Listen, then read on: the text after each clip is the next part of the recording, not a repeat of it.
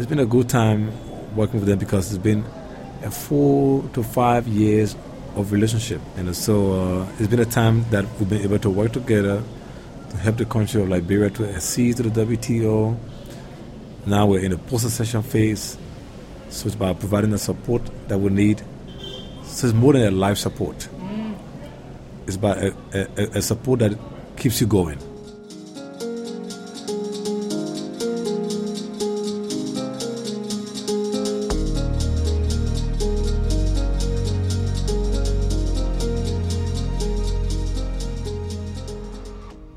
Och välkomna till Utrikeshandelspodden, en samtalspodd från Kommerskollegium, Sveriges myndighet för utrikeshandel, EUs inre marknad och handelspolitik. Jag heter Alexandra Hernadi och är kommunikationsstrateg här på Kommerskollegium. I den här poddserien vrider vi och vänder på de frågor vi arbetar med tillsammans med olika medarbetare här på kollegiet.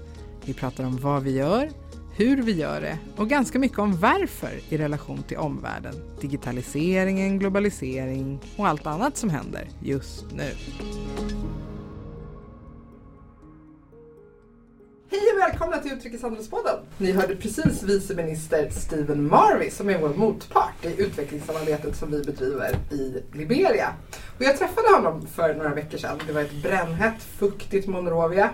Men nu sitter vi här i ett betydligt kyligare Stockholm. Det snöar utanför dörren. Eh, Och idag tänkte jag att vi skulle fortsätta prata om Kommerskollegiums verksamhet utanför Sveriges gränser. Eh, I de så kallade utvecklingsländer som eh, mina kollegor jobbar med just nu i en del av de projekten.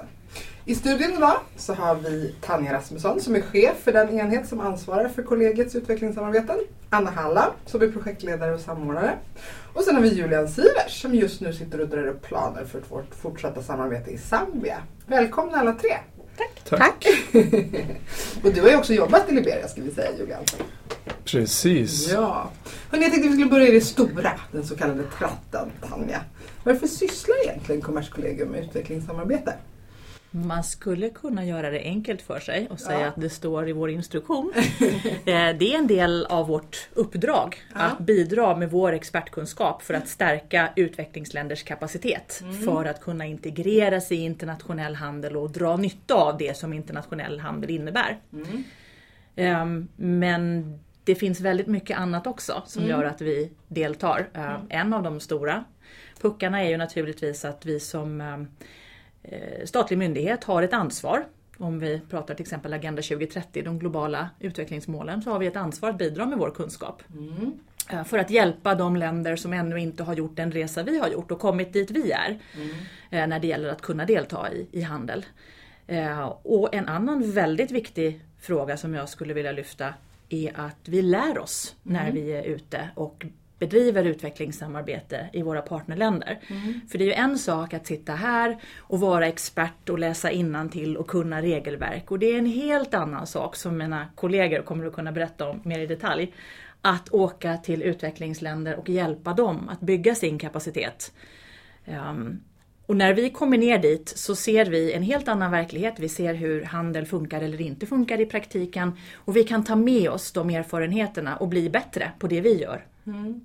Men varför är handel liksom ett viktigt verktyg i just utvecklingssamarbete? Alltså handel eh, är ju ett led i att minska fattigdom, om man ska förenkla det. Forskningen visar på att de länder som är öppna för handel också har lättare att skapa håll, hållbar tillväxt och på så, eh, på så sätt långsiktigt eh, minska sin fattigdom. Handel är inte det enda medlet, men det är nödvändigt för att man ska kunna få ehm, produktivitet och tillväxt så att befolkningen kan minska sin fattigdom. De flesta brukar ju säga bistånd, i alla fall den termen som liksom cirkulerar. Eh, varför kallar vi det för utvecklingssamarbete? Vad är det för skillnad på bistånd och utvecklingssamarbete? Bistånd är ju egentligen ehm, det humanitära, det snabba, det som lindrar nöd och förhindrar död i akuta situationer. Utvecklingssamarbete är någonting annat. Utvecklingssamarbete är en långsiktig, ett långsiktigt arbete för att bygga kapacitet i länder där det inte finns. ehm, som ska kunna hålla över tid. Och sen är det, är det faktiskt också den delen som är den, det är den största delen av eh, biståndet. Så att eh, även om man när man läser, ser Ja. på media och sådär så Ja. så hör man ofta om det här eh, det humanitära biståndet. Men ja, det är, det är just, oftast eh, det man ser på TV. Precis, för det är det som är, Ja, ja. det är där det Akuta. brister, den här det akuta. Ja, precis. Anna, hur skulle du beskriva själva insatsen som vi har gjort i Liberia? Ja, det är ju ett långsiktigt arbete om Mm. vi spinner vidare på det. Så, Mm. ehm, ursprungligen så är det ett femårigt projekt Mm. där vi bygger individuell och institutionell kapacitet Mm. i, i samband med Liberias WTO-anslutning. Ehm, och vi har precis förlängt dessutom så vi Mm. kommer fortsätta till något år till. Mm. Så att det blir lite längre än Mm. fem år. Så det, vi- det vi försöker är att liksom säga, sakta men säkert stärka de individer som jobbar på, på ministeriet, handelsministeriet. Mm. Och att hjälpa dem att bygga upp en organisation Mm. för att hantera sitt medlemskap och Mm. i slutändan då dra nytta av att vara medlemmar i WTO. Mm. Men ursprungligen var insatsen ett sätt att få med Liberia i WTO, eller? Precis, ja. att få med dem. Sen gick det ju i rekordfart. Ja. Som vi inte riktigt hade planerat ursprungligen. Inte Ja. de heller. Inte de heller. Nej. Så att, Ja. eh, vi har under resans gång då, så, i och med att det blev så, gick så fort som det Ja. gjorde, så har vi styrt om vårt stöd så att vi Mm. har bestämt att vi är kvar Mm. och hjälper dem med implementeringen som är minst lika viktig. Mm. För att de ska kunna, som, som sagt, då, kunna dra nytta av medlemskapet. Om vi ska säga någonting om liksom, tiden i Liberia Mm. och arbetet där på plats. Vad skulle Mm. du säga var de största utmaningarna under de här åren som har gått? Ja, det finns ju ganska många utmaningar. Mm. Mycket handlar ju om att, att bygga relationer med de som vi faktiskt jobbar med. Ja, Eh, Tillit. just det. Eh, Vi kommer in i en liten annan roll. Vi är inte den traditionella konsulten Nej. som levererar en produkt utan vi är där på plats och jobbar som kollegor. Ja.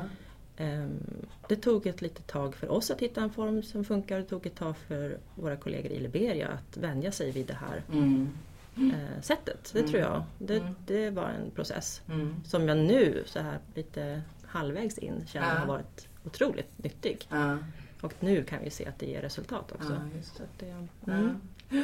Eh, vad är det liksom, alltså fokuset på att, att gå med tänker jag var jätteintensivt och Mm. väldigt målmedvetet. Vad händer liksom sen nu när man ska på något sätt styra upp allt som man har lovat att man ska göra? Precis, nu hamnar vi på 90 gritty nivå här. Ja. Nu blir det väldigt tekniskt. Eh, inte så politiskt. Eh, tappar lite det politiska stödet. Eller det. det är inte lika uttalat i alla fall. Nej. Det var ju väldigt håsat så under själva anslutningsperioden. Ja. Med ett starkt stöd från presidenten som var otroligt nödvändigt för att de skulle ro det här i hamn. Ja. Ehm, och det var ju under perioden med ebola och så det var ju mycket i Just media kring det hela. Och det var Mm. ju så.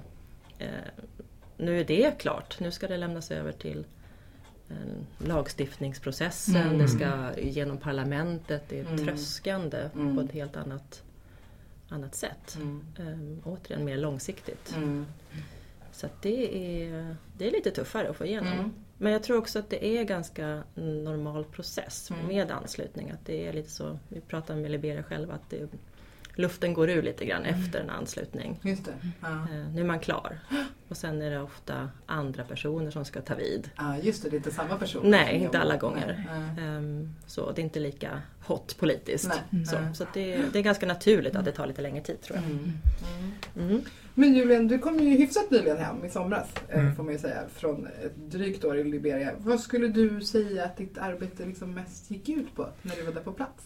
Eh, Just det, så jag kom ju tillbaks för eh, tre månader sedan ungefär nu Ja. och ehm, var där under ett år och eh, som Anna sa precis så var det alltså individuell och institutionell kapacitetsutveckling som vi jobbade med. Och, Mm.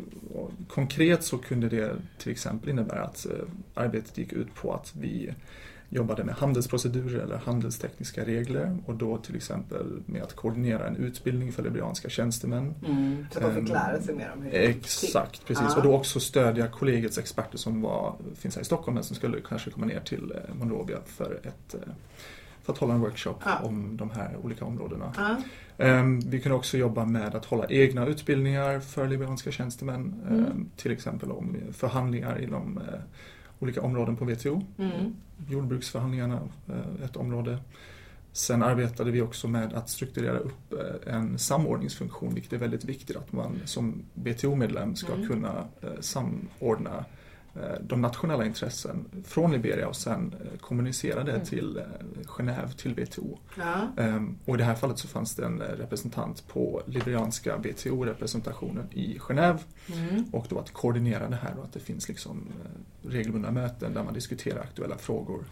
Ehm, Så där var vi också med och eh, jobbade och sen så eh, Ännu ett exempel är att vi eh, jobbade med att ta fram ett eh, enklare arkiv där man kunde, eh, eller liberianska tjänstemän då, kunde gå in och eh, nej men, hade tillgång till alla WTO-relaterade dokument, Aha. rapporter, Mm. Så att de analyser. kunde dela samma material? liksom. Exakt. Ah, okej. så att, eh, och det, det, det tar vi kanske för givet här hemma i Sverige, Ja. det finns ett system där liksom alla kan komma åt och Ja. alla kan få den informationen. Men Ja.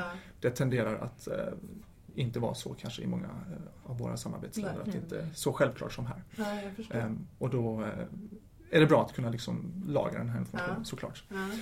Ehm, så att det, det var en Det- väldigt stor bredd av arbetsuppgifter. Ja, jag förstår det. Hur, vad skulle, om du skulle beskriva ett litet utsnitt av en vanlig dag på jobbet när du var där. Fanns det vanliga dagar Fanns det Julia? några vanliga dagar? Precis, ja, men eh, en vanlig dag, vad är det? Ehm, ja, till en viss grad, men jag kan ju ta ett exempel. Ja. Om man säger att det, det, det finns ju torrperiod och regnperiod och eh, om vi säger vi tar en dag när det är regnperiod då kunde Ja. det regna otroligt mycket. Ehm, och eh, vi säger att vi hade då bokat in ett Skype-möte eh, mellan liberianska tjänstemän och en person på eh, representationen i Genève. Ja. Och eh, vi kommer in på morgonen klockan nio, det ösregnar och när vi kommer till kontoret klockan nio då så är det eh, strömmen har gått, det finns ingen ström. Och eh, inte heller dieselgeneratorn som finns som backup eh, fungerar. Så att vi sitter i ett ganska ljummet, lite härligt fuktigt kontor och väntar på att strömmen ska komma till, tillbaka. Ja. Ehm, och eh, sen efter någon halvtimme så kanske den kommer tillbaka strax innan vårt möte, vårt, vårt Skype-möte ska börja. Men så hör vi att eh, flera tjänstemän inte har kunnat ta sig till kontoret för att eh, det har regnat så pass mycket och det är inte, Ah, vägarna funkar inte. Nej. vägarna funkar inte eller i det här fallet kanske att det finns inga, ingen skjuts, ingen taxi, Mm. inget transportmedel att ta sig in till ministeriet med. Och, eh, så vi får börja helt enkelt utan eh, vissa av de personer som egentligen borde vara med på det här Mm. mötet. Och när vi börjar mötet så eh, regnar det fortfarande väldigt mycket och då inser vi att internetuppkopplingen är så pass, så pass dålig så att det, det går inte att höra vad man säger. Liksom. Vi hör inte något, Nej, något av den Det personen. går att skypa men man hör ingenting. Nej precis, det går att sätta på Ja. ett Skype-samtal Ja, men det går absolut inte att höra. Nej.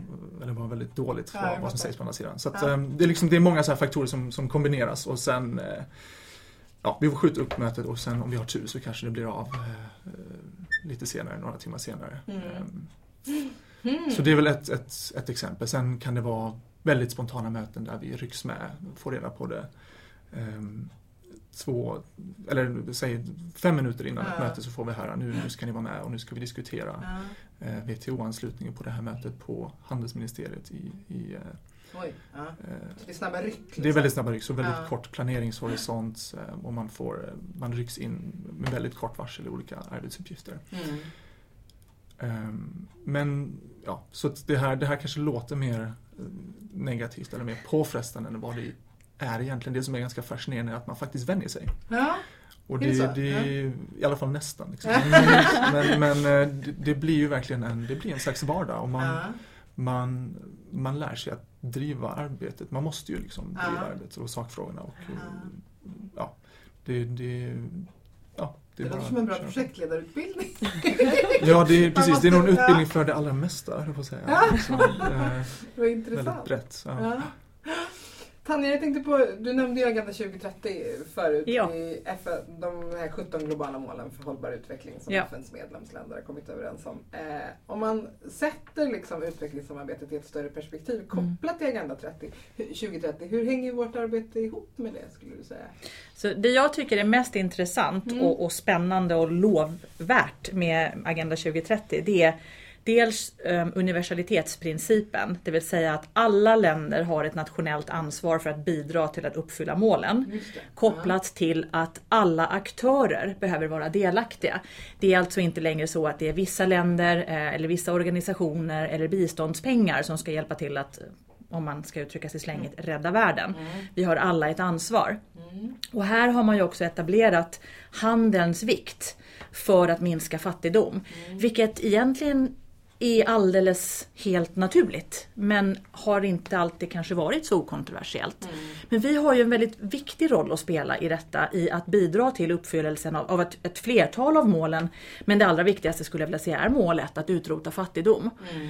Och som jag var inne på inledningsvis så är handel en av vägarna fram till minskad fattigdom. Mm. Därför att man genom handel kan skapa jobb, sysselsättning, eh, förbättra ekonomin, se till att människor på marken kan få utkomst av sitt arbete eller överhuvudtaget ha ett arbete. Mm. Och kan vi som myndighet bidra genom att underlätta för de länder som har lägst kapacitet eh, att delta i globala värdekedjor, att, att delta i handel eh, regionalt, globalt, mm. vi får ju drömma stort, så har vi uppfyllt vårt ansvar, vår del av ansvaret eh, med att vara en del av uppfyllelsen av Agenda 2030. Mm.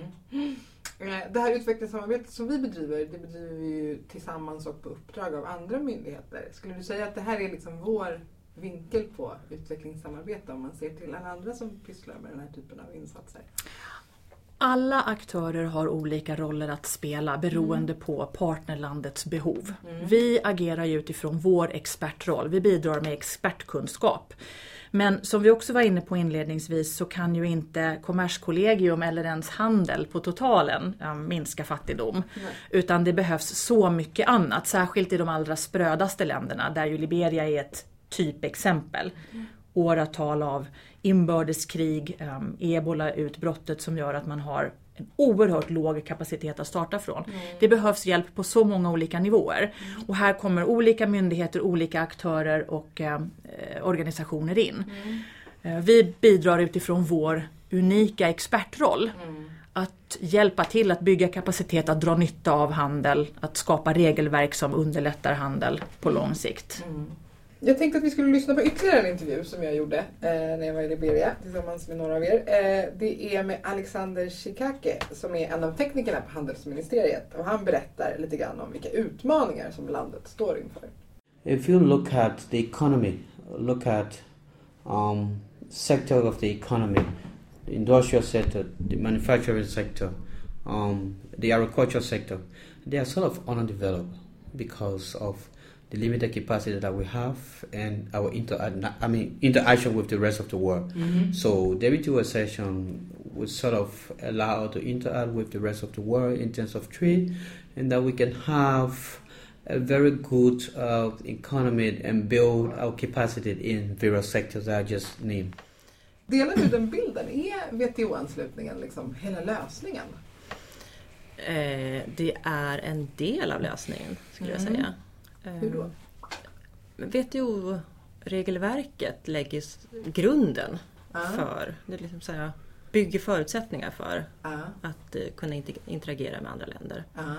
Um, som Liberia då i det här fallet, med WTO-anslutningen så standardiserar man lagstiftningen kan man säga. Att det är liksom best practices, vad som mm. fungerar. Mm. Eh, andra länder vet vad de kan förvänta sig av Liberia. Mm. Eh, förutsägbarhet, transparens är ju grundprinciperna i WTO. Mm. Så att det är någonstans säga, basen som behövs för att sen kunna bygga vidare ja. och sen dra nytta av handeln mm. i det läget. Mm. Sen behöver man ju något att handla med. Man behöver något att handla med. Um, och förhoppningsvis också något att producera så att ja. man kan handla.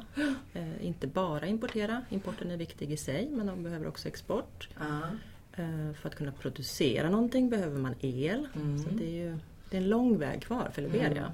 Mm. Men, så man kan säga att det här är någon slags grundfundament? Det här är grundfundament och de behöver lösa många saker parallellt. Ja. Det är väl landets stora utmaning. Nu har vi hjälpt dem med ett spår och sen är det ju många, många andra givare som hjälper till på andra delar i samhället. Mm. Så det här är ju så att säga en pusselbit i, mm. i kakan. Mm. En pusselbit i kakan. Ja, precis vad det är. Ja. Tanja, jag tänkte på de här utmaningarna som Anna beskriver. Ja. Eh, ser vi dem i andra utvecklingsprojekt som vi bedriver också likadana? Är det samma saker? Samma problem? Um, det ser ju enormt olika ut beroende på vilket land man agerar i. Mm. Um, och jag tror att det allra viktigaste är att landa in i ett land och lyssna in de behov som finns på marken. Mm. Sen så kan man säga att det finns ett antal utmaningar som är ganska likartade i många av de länder vi, vi arbetar i. Mm. Um, utvecklingsländerna behöver ju inte bara regelverk utan de behöver ju jobba på väldigt många olika nivåer för att liksom bygga den här långsiktiga sunda infrastrukturen för att kunna delta i globala värdekedjor som vi säger, alltså att handla med varor och tjänster i olika led. Um, och att kunna dra till sig attrahera eh, och behålla investerare till exempel. Mm. Ofta lider utvecklingsländer av, av ungefär likartade utmaningar. Det kan vara lagar och, och regler som, um, som saknas, som Anna ja. var inne på, som understödjer, uh, underlättar för näringslivet. Uh, man kan behöva bygga upp institutioner, förvaltning som, som skyddar allting ifrån mänskliga rättigheter och demokrati till jobba för antikorruption, att ta in skatter, att behålla mm. skatter i landet och så vidare. Eh, och också med, med, infrastrukturfrågor. Men det är ju så enkelt som att du behöver ju el, mm. du behöver kunna ringa. Um, det behövs vägar mm. och så vidare. Så att um, absolut, många av utmaningarna är likartade men sen beror det jättemycket på vilket land du är i. Mm. Vilka utmaningar man kan fokusera på, som mm. vi ska fokusera på. Mm, just det. Men jag tänkte också på det, vi tar ju lite av ett helhetsgrepp på vårt eh, Kommerskollegiums mm. utvecklingssamarbeten just nu eh, och ser lite över det vi gör. Kan du egentligen berätta lite om vad är liksom syftet med det? Det allra viktigaste för alla biståndsaktörer det är att det man gör hänger ihop med regeringens översiktliga biståndspolitik. Uh. Den ena handen måste ju veta vad den andra handen gör och den tredje och den fjärde för att vi ska jobba gemensamt mot, mot samma mål och så att våra um, separata insatser ska komplettera varandra och inte skälpa varandra. Eh, vi jobbar ju utifrån regeringens resultatstrategi för globala insatser för hållbar utveckling. Mm. Ehm, och det här är, det gäller alltså att stärka länders kapacitet att formulera, förhandla och genomföra handelspolitik. Eh, att stödja länders förmåga att utforma vettiga regler för handel och så vidare. Så vi jobbar utifrån vår unika expertkompetens. Mm. Men vi behöver ju också hela tiden stämma av med regeringen och stämma av med de internationella regler som styr biståndet. Att vi mm. gör rätt saker på rätt plats så att mm. säga. Så att vi agerar ju inte i ett vakuum utan tillsammans med andra utifrån ett gemensamt regelverk. Mm. Just det. Så det är det vi håller på att se över. Hur vi, vad är vår pusselbit i det stora kan man säga? Absolut. Vad, vad är vår pusselbit i kakan? Mm. Som Anna sa. I kakan. I kakan. Och, ehm, och framförallt, vad är vår unika kompetens? Uh. Vad är vi bra på? Och vi är ju jättebra på handel ja. och allt som hör därtill. Uh. Men vi är också ganska bra på hur jobbar myndigheter? Mm. Vi är jättebra på förvaltning. Mm. Vi är bra på sådana här saker som att förhandla, vi är bra på att, att skapa relationer mellan olika delar av ett samhälle. Det civila samhället, näringslivet, organisationer. Eh, vi kan liksom vara en rollmodell också i, i förvaltningsdelen. Eh, men då gäller det att man eh, håller sig till sin unika kompetens. Mm. Bistånd är svårt. Mm. Jag tror att det är jätteviktigt att man är ödmjuk för det och inte försöker göra saker man inte kan. Mm. Och det finns alltid aktörer man kan samverka med som kan de andra bitarna som behövs. Mm. Håller ni andra med om det? Är det, något, är det liksom ett, ett, instrument för oss att titta på där vi har vår unika roll och inte gör sånt som vi inte kan? Nej, jag tycker Tanja beskriver det väl. Mm. Det är mycket det som vi har hamnat i idag med, i Libera-projektet. Mm. Hur jobbar jag som tjänsteman med handelspolitiska frågor. Mm. Det är ju mycket det och kanske lite mindre av just den tekniska expertisen just i just den processen mm. vi är nu. Ja. Bygga det här samordning och hur agerar jag med ja. Och det är för koordinerar. att det har funnits Ja, precis. Ja. För det är en viktig, viktig roll med handelspolitiken är så bred så du måste ju jobba med andra myndigheter, andra organ, ja, privata sektorn och så vidare. Så att. Julian, jag tänkte på, du håller just nu på att titta lite på våra projekt i Zambia. Eh, kan inte du berätta lite vad det är vi gör där och vad vi kanske ska göra där? Mm. Eh, precis, så jag tog över eh, projektet som finns i Zambia som kollegiet faktiskt har haft mm. där i ungefär två år. Tog över från vår kollega Isabelle mm. eh, för någon månad sedan och eh, det som kollegiet har gjort där är att eh, efter ett önskemål från det zambiska handelsministeriet mm så började Kommerskollegium 2014 redan att gästföreläsa i handelspolitiska sakfrågor på University of Zambia i Lusaka mm -hmm. som en del av en handelspolicykurs eh, okay. på universitetet. Och sen har vi också undersökt eh, tidigare möjligheten att utvidga de här föreläsningarna, gästföreläsningarna på, till, till andra fakultet och även till andra universitet i Zambia. Och eh, dessutom så har vi fått en förfrågan från eh, handelsministeriet om eh, ett utbildningsprogram för lärare. Eh, ett så kallat Train the Trainer-koncept. Train the trainer. Train the Trainer-koncept, precis. Så det, tanken är här lite grann Det hör man ju nästan. Ja, exakt. Så tanken är att vi går ehm, från att just nu så åker alltså Kommerskollegiums experter ner och gästföreläser på universitetet för studenter direkt. Ja. Och istället så ska vi gå mot att vi ehm, väljer ut en skara med universitetslektorer eller lärare Mm. från Zambia, undervisar dem istället. Mm. Eh, Så våra experter här undervisar dem istället så Mm. att de här zambiska lärarna i sin tur i förlängningen kan själva stå för undervisningen Mm. inom de här sakområdena som Mm. Kom- Kommerskollegium just nu eh, undervisar. Mm. På tema långsiktighet tänker jag på. Exakt, Ja. och, då är, och det är ju hela syftet då med, med eh, det här eh, Train the Trainer-konceptet. Att det går, det blir liksom Projektet är inte lika beroende av vår expertis som det är kanske i dagsläget. Att vi går mot att eh, zambiska universitet och eh, ehm, ja, att pro- personerna där helt enkelt kan, kan göra det själva. Ja, de äger de, de äger det, det är ett ägarskap från det. deras sida men också att de ehm, ehm, Precis, det blir långsiktigt hållbart helt enkelt från, från deras sida. Kan du, jag tänker om du kopplar tillbaka det där till när du var i Liberia. Det Mm. här att man liksom vill förmedla sin kunskap och sen lämna den där. Kände Mm. du att, du att, att, att det var någonting sånt som ni höll på med? Inte att man lär utan att man också lär och lämnar över. Liksom. Precis, jo men det, det var något som finns tydligt i det här projektet, både, eller just i Liberia då om Mm. jag tar det exemplet, Mm. att vi, ja, oavsett vilken arbetsuppgift vi jobbade med så var det ju inte så att vi ehm, kanske fick en arbetsuppgift, vi långtidsutsända och sen utförde den och gav den så att säga till dem, liberianska ja. tjänstemän. Vi gjorde inte det åt dem precis, utan ehm, det handlade hela tiden om att ta sig tiden och eh, göra det tillsammans med Ja. liberianska tjänstemän. Och Ja. Det är ju extremt viktigt för att det just på det sättet gör att kunskapen stannar kvar på ett annat sätt eh, och förankras och eh, ja, alltså Kommerskollegium kommer inte vara kvar för alltid i, i Liberia. Så när vi väl lämnar så förhoppningsvis kommer kunskapen stanna. Där. Om du tänker tillbaka till när du var där. Vad Mm. var det viktigaste du fick med dig som hjälper dig i jobbet här? Finns det någonting du lärde dig där som du liksom känner att du... I Liberia? Ja. Ehm, ja, alltså det, det är väldigt många olika delar. Ja, det. Ehm, det, det, det är klart jag fick en väldigt ganska bred inblick i många olika sakområden till Ja. exempel. Ehm, för att WTO-anslutningen är så pass bred så fick jag liksom både Ja. lära mig mer om handelsprocedurer, om handelstekniska regler, Ja. eh, sanitära och fytosanitära åtgärder och eh, ja, flera av Kommerskollegiums eh, expertområden. Vad är fytosanitära Ehm, åtgärder? Det är ju... Nej precis, och det, det här sanitära och fytosanitära Ja. åtgärder det är ju eh, skydd av konsumenter mot hälsorisker i livsmedel det. och sen djurskydd mot smittsamma sjukdomar och eh, att växter skyddas mot skadegörare. Just Så det är det. liksom det kombinerade. Precis. Ehm, Förlåt, var var vi någonstans? precis, nej men, och, eh, nej men så att rent sakmässigt så lärde jag mig otroligt mycket. Ja. Ehm, och, men även just att hantera väldigt många olika situationer. Alltså egentligen situationer som man inte är beredd på. Liksom, eh, Mm. Från ett liv när man jobbar på ett kontor i Europa, i Sverige, Mm. Stockholm. Ehm, mm, det Jag inbillar mig att tålamod är någonting man får träna på. Det är det verkligen. Precis. Det är det. det, är det.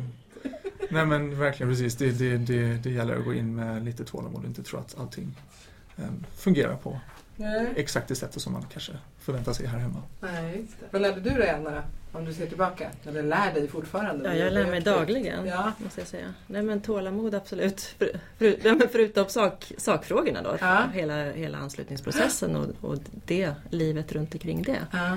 Så är det mycket ödmjukhet. Att det, världen ser ut på ett helt annat sätt än, än den gör här. Ja. Och att frågorna får helt andra perspektiv Ja. beroende på var någonstans vi är. Ja. Andra frågor är viktiga av andra anledningar. Ja. Det tycker jag är, det är någonting vi lär oss hela tiden Ja. beroende på vilka vi jobbar med. Ja. Jaha. Eh, Tanja, jag tänkte på vad har vi för andra pågående projekt just nu? Utöver de vi har pratat om. Vi har ju pratat om Liberia, Zambia. Mm. Vi har pågående projekt i Makedonien. Mm. där vi håller på mycket med det Julian beskrev, SPS och TBT, Ja, är de frågorna, de sanitära och fytosanitära åtgärderna. Man kan tänka lite så här gränsbevakarna Australien, Ja. hur man skyddar sig vid gräns för att det ska komma in skadlig inverkan. Så titta på det programmet så har ni en bra bild av vad det, vad det är. Ehm, vi har ett projekt i Ukraina. Och, och där är det ju och, och, och, i- återigen helt andra frågor som är av, av intresse för det landet. Då har vi ett fokus på det som på klingande svenska kallas för Good Regulatory Practice och Regulatory Impact Assessment. Alltså hur vi analyserar hur ett lagförslag kan förväntas slå som ett instrument för, för politiker att, att veta vilken typ av lagförslag som kan vara rimliga. Ja. Ehm, utifrån en evidensbaserad analysmetod. Så det här är ju liksom det baserat på det Ukraina har signalerat att de behöver hjälp med.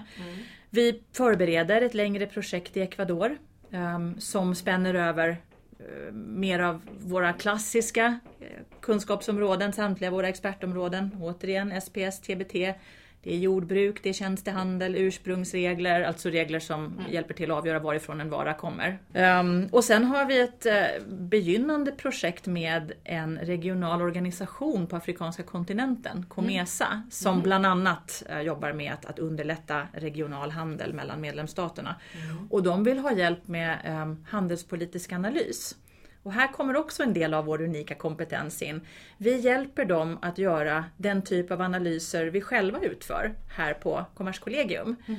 Ehm, Så vi, vi undervisar bland annat är tanken då ehm, experter i olika medlemsstater inom ramen för Comesa att ehm, hur, hur man utför en, en god analys. Och sen kan vi i vår tur ta de resultaten tillbaka till oss och lära återigen av hur det funkar på afrikanska kontinenten i olika länder. Så det här är ett, ett, ytterligare ett fantastiskt exempel på hur vårt utvecklingssamarbete berikar oss som myndighet. För det är precis som mina kollegor har varit inne på, det är, man blir ödmjuk em, av att verka i länder som inte har kommit lika långt på sin resa som Sverige har gjort. För det är en resa och vi måste alla börja gräva där vi står. Och ju mer vi förstår av hur de funkar och vilka behov de har, de länderna som då är på, på vår agenda, eh, desto bättre hjälp kan vi komma med. Du var ju med precis som jag nu när vi var i Liberia Ja. sist. Vad var det liksom, om du, om du tänker tillbaka till för några veckor sedan, vad tog du med dig utifrån vad liksom vår insats har betytt när du såg det med egna ögon? Ehm, Jag har ju inte alls varit med lika länge som Julian och Anna, men det som slog mig var ägarskapet hos de tekniska experter som nu har att föra vidare arbetet. Alltså Ja. precis som du var inne på Anna, så är det inte längre ett, ett flashigt politiskt pro- projekt som ska mynna ut i en anslutningsceremoni. Utan nu är det lagstiftningsköttande. Ja. Och stoltheten hos de som faktiskt nu bygger det här regelverket som ska hjälpa dem i åren som kommer, långt efter att vi har lämnat. Ehm, det- tyckte jag var jätteroligt att se och även om de, det är ju en situation som inte går att föreställa sig. Det går ju inte att sitta på kontoret här på Drottninggatan och, och förstå vilka förhållanden man verkar under på plats i Monrovia. Och jag har den största respekt för både Julian och mina andra kollegor som har varit där, men framförallt för kompisarna i Liberia Ja. som har att bygga upp detta i princip från början. Eh, Men jag har allt förtroende för dem för det syntes lång väg att eh, det här är man stolt över, det här vill man. Ja. Jag tänkte, ska vi växla några ord om Trade Academy också, som ju också kan ses som en del av vårt utvecklingssamarbete. Mm. Berätta lite, vad är Trade Academy? Det är ett helt nytt koncept att bedriva utvecklingssamarbete. Och det här är, eh, det är inte Juniora som precis har börjat eller kommit in på näringsministeriet. Det är heller inte den här, det här politiska skiktet som ju också kan vara lite um, komplicerat att arbeta med. Utan det är eh, Junior Professionals, alltså personer som har tillräcklig kompetens och tillräckligt mandat för att föra kunskapen vidare. De får komma hit och under först en två veckors period och sen ytterligare en vecka arbeta med olika typer av handelspolitiska områden utifrån ett case. Så det blir väldigt hands-on. Eh, De får ett stort antal uppgifter att genomföra. Eh, De har mentorer på plats och jag vet att både Anna och Julian är mentorer för eh, de här medarbetarna. Ehm, Och tanken är då att de ska få uppgifter under den här perioden efter den första inlärningsperioden eh, och innan de kommer hit nästa gång. Mm. eh, Att genomföra analyser. Och det här är också lite så um, långsiktigt tänk Mm. i det här arbetet. Att vi ska utbilda människor som sen kan ge ringar på vattnet när de kommer tillbaka till sina respektive hemländer. Och fortsätta att utbilda och sprida den här kunskapen. Så att vi når lite, lite längre än vad vi kanske gör när vi så att säga bara åker till ett land och föreläser en kortis. Anna, du föreläste ju eh, under Trade Academy när de var här. Hur, Mm. hur upplevde du gruppen? Hur var liksom... Hur var det? Eh, Ja, jag var ju mest delaktig i det rollspelet. Just det. som- eller roll, förhandlingsspel. Ja. Men eh, Det var ett förhandlingsspel. förhandlingsrollspelsvariant. Ja, nej, men det var en, eh, en god blandning i gruppen. Det Ja. var i många länder väldigt, eh, väldigt kompetenta, Ja. eh, duktiga eh, kollegor från olika länder. Eh, Och jag tror nog att de, bra sammansättning så att, att dra ihop ett gäng olika länder. För Ja. det är otroligt mycket erfarenhetsutbyte länderna sinsemellan också. Ja, att man lär sig av varandra Ja. i de diskussionerna som faktiskt pågick i två veckors tid. här. Det blir, Ja. blir väldigt långt och intensivt. Man lever handelspolitik i två Vad gick veckor. rollspelet ut på? Man förhandlade fram ett Eh, handelsavtal? eller hur var nej, det var ett case kring en eh, TBT-fråga. Ehm, eh, att, eh, ska vi se om jag minns rätt. Att, vilken form landet skulle välja för att eh, implementera en interna- internationell standard. Ah, okej. Om den skulle vara tvingande eller frivillig. Ah, ja, ja. Och då var det, caset var eh, fri, eh, ett handels, handelsministeriet i landet Ja. som hade en sån stakeholder, ehm, ja, olika intressenter Ja. som var inblandade för att eh, lämna sina synpunkter. Ah, okej. Och så. Så då var det en liksom, riktig förhandling kring det? Ja, det var representanter från andra ministerier, det var privata Ja. sektorn, det var fackföreningar, det var Ja. ja, ett oppositionsparti hade vi med. Så att, ja, det blev bra diskussioner och sen så skulle då ministeriet utifrån de här olika synpunkterna eh, komma med en, eh, ett nytt förslag då, som, där de hade tagit in de olika intressenternas synpunkter. Så då kom de fram till en egen kompromisslösning, det var väldigt intressant. Ja. Intressant. de hade bilaterala förhandlingar under kaffepauserna. Det var, nej, det var, de var aktiva, det var Ja. roligt. En ny variant för utvecklingssamarbete får man ju verkligen Ja, det var nytt säga. för oss. Ja, Ja. det var Spännande. nytt för oss, det var nog nytt för dem också. Ja. Ehm, och återigen, då lär vi av varandra. Faktiskt makalöst. Ja, precis. Mm. Hörni, jag vill tacka så jättemycket för att vi pratade om det här. Tack för er tid. Eh, och vi kommer återkomma till den här frågan framöver i podden också. Tack! Tack så mycket.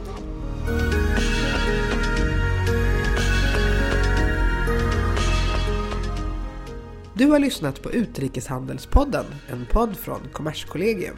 Följ oss gärna på Twitter, där heter vi Kommerskoll. Eller läs mer om vår verksamhet på kommers.se.